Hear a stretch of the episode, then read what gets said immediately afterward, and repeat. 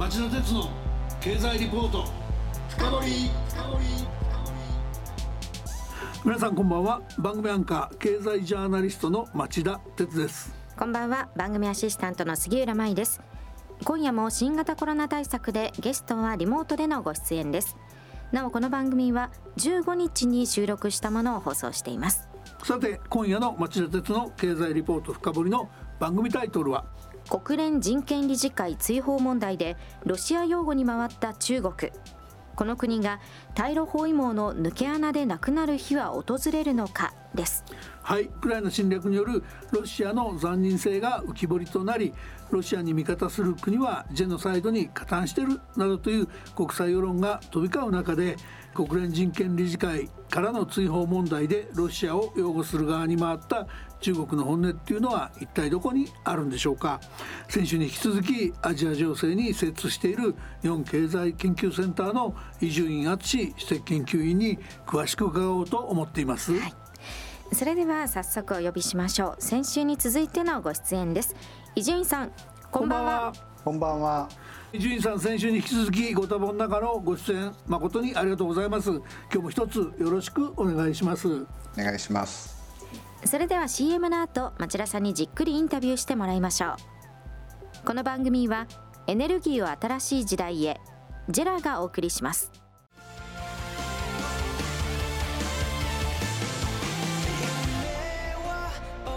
本気で夢を追いかける時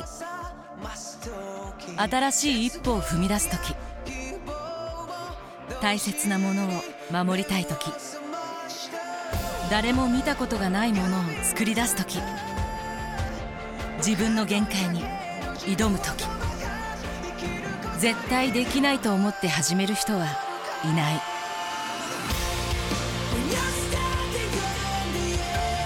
絶対なんて誰が決めた？CO2 が出ない日を作る。ジェラはゼロエミッション火力と再生可能エネルギーで2050年 CO2 排出ゼロに挑戦します。発電の常識を変えてみせる。JERA. 町田鉄の経済リポート深掘それではまず伊集院さんのプロフィールをご紹介します伊集院さんは1985年に日本経済新聞社に入社。ソウル支局長や政治部デスク中国総局長などを経て2013年に日本経済研究センターの主任研究員に就任されました。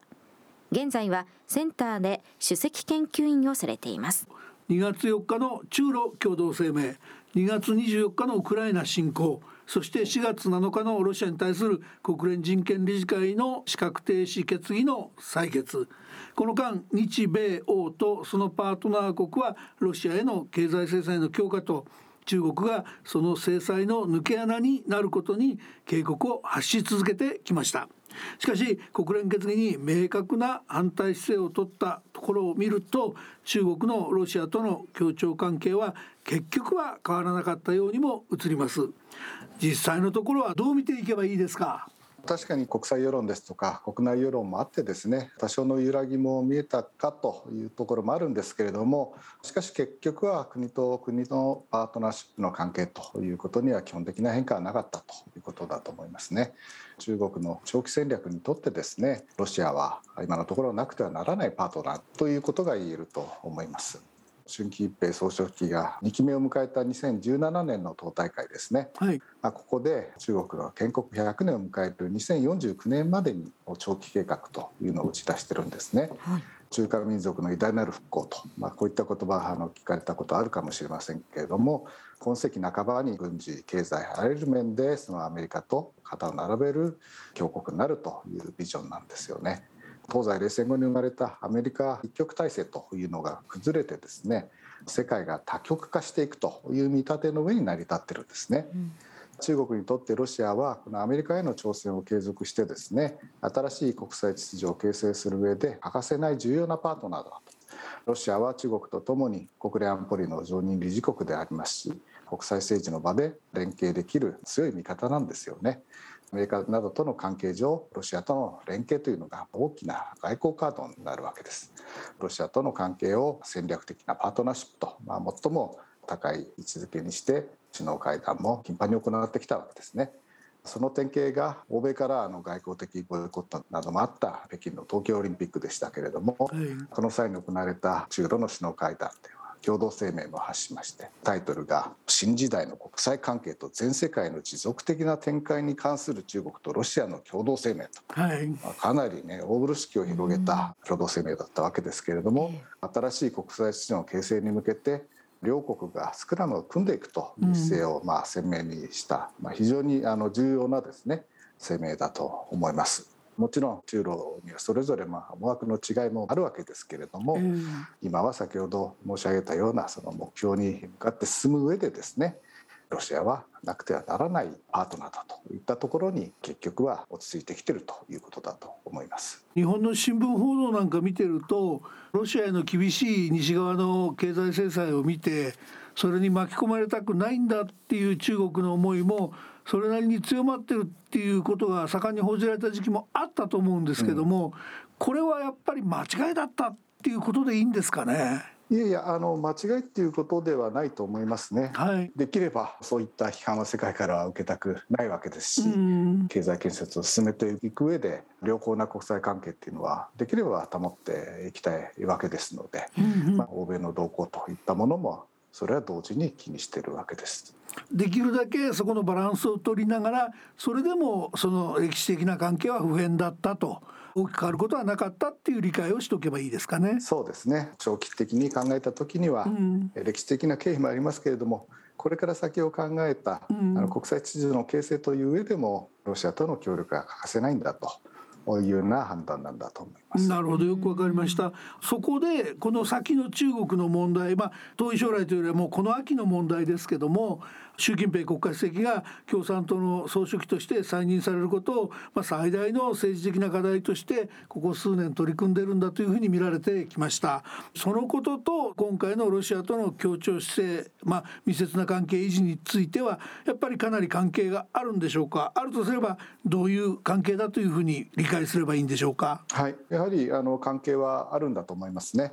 今お話になったように習近平総書記にとってですね今度の党大会がまあ今最大の関心事であるのは間違いないというふうに思います、はい、ここで異例となる3期目というのが確実視されているわけですけれどもただですねその形がどうなるのかというのは必ずしも明確ではないんですよね、うん、あの今のようにその集団指導体制の下での総書記として3期目を迎えるのか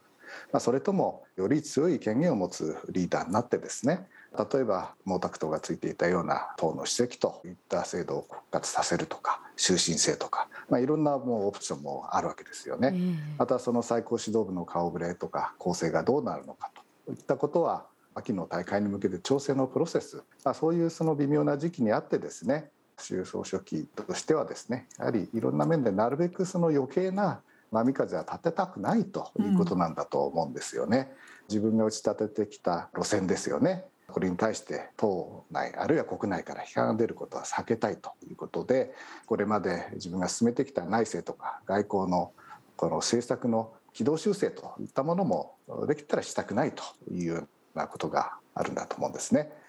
実際ですね習総書記の政策に批判的な声がないわけではないわけです。はい、真にはともかくとして最近主要期元首相ですか、はい、習政権の3期目の発足に反対する意向を示したというような報道が、アメリカウォール・ストリート・ジャーナルでしたかねありました。こういった報道が出ること自体ですね中国にもいろんな意見があるということの証左なのかもしれませんよね。うん、まあ、内政で言ったらですね争点はやはり経済政策とコロナ対策で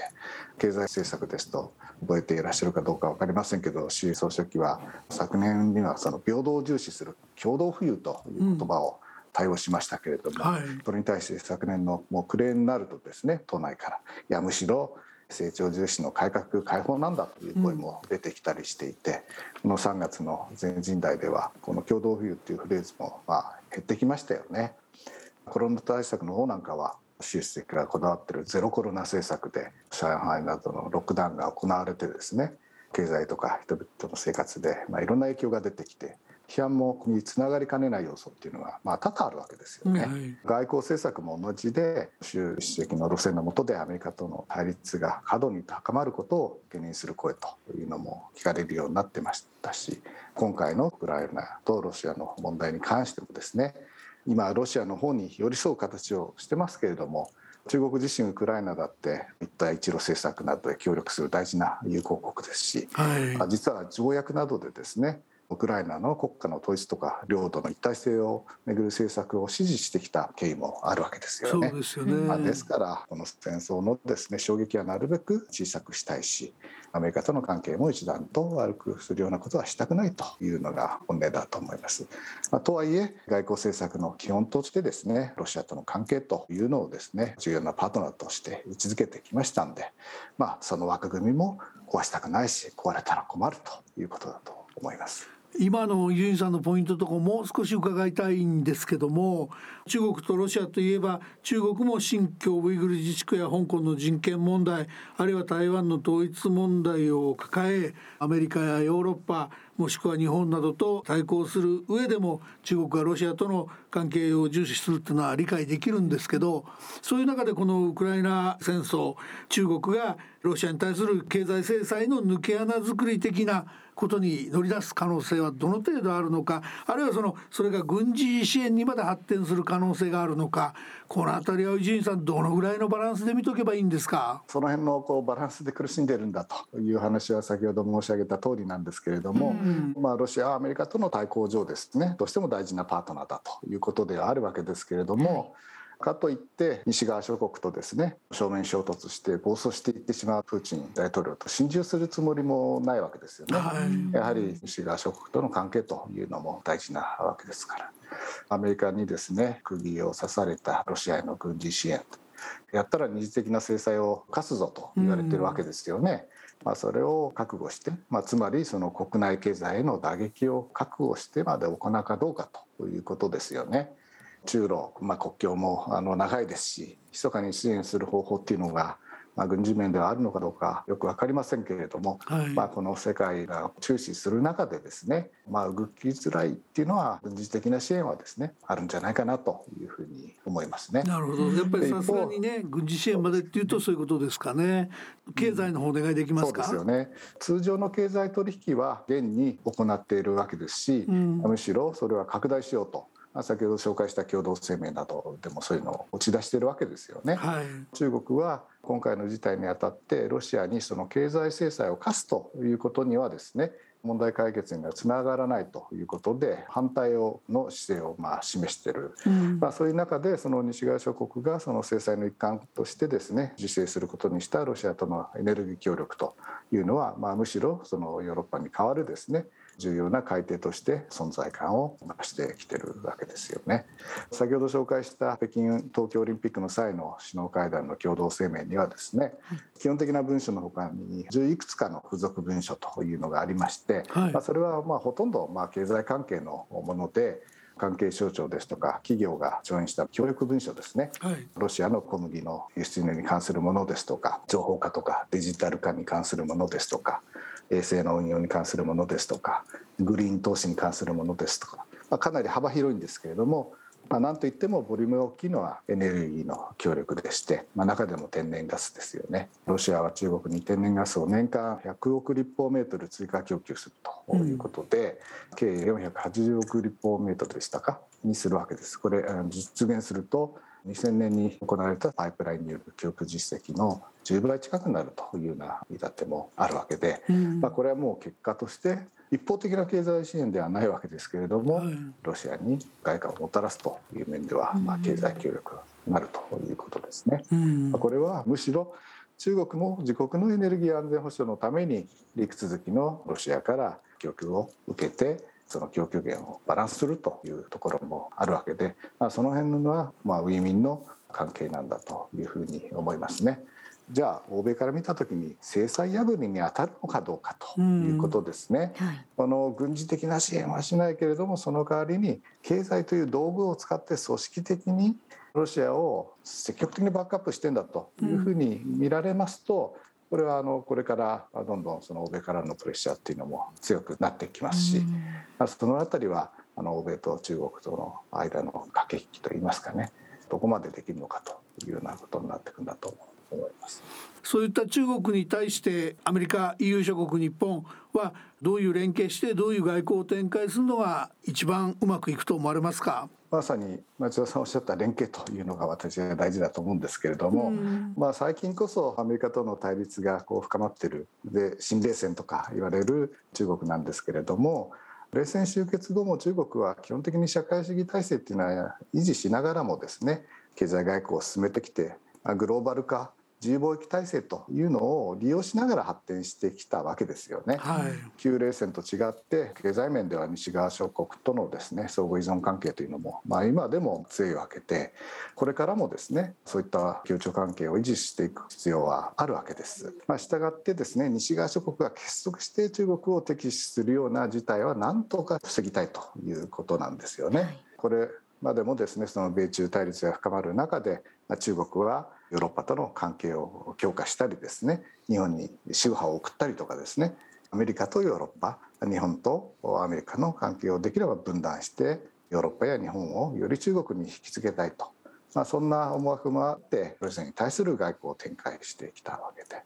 まあ、逆に言いますと中国に対して我々が要求することがあればですね西側先進国が考えや立場をある程度こうまとめてですね、はい、統一したメッセージを中国に送るというのが大事であって一番効果的だということだと思います。もう一つ重要なのは中国そのものに対してではなくてですね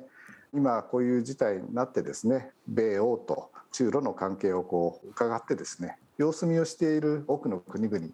特にその途上国や新興国があるわけですよね。はい中国は G7 のようなグループをですね小グループと呼んだりしてですね G7 などがルール作りなどを指導することにま反対してむしろ中国としては数の面では多いその途上国とか新興国をこう束ねてですね、まあ、国連などで多国間主義の場でですね有利な形を作っていこうということで一方ではその途上国や新興国へのですね対する仲間づくりというのを非常に強くやってきてるわけです。まあ、そういう意味では今のこの競争というのは単に西側先進国対中ロの関係だけじゃなくてもう一つボリュームのあるその途上国新興国というのがあって、まあ、そこのこう支持の取り合いという面もありますので西側諸国としてはですね連携して団結して中国に当たるとともに途上国や新興国に対するまあ目配りといいますかこちらになるべく引きつけられるような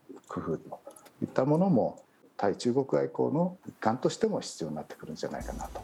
非常に貴重なお話ありがとうございました。先週に続いて2週続けてということで本当にありがとうございました。またぜひ近いうちにですねご出演いただいてお話聞かせていただきたいと思います。よろしくお願いします。よろしくお願いします。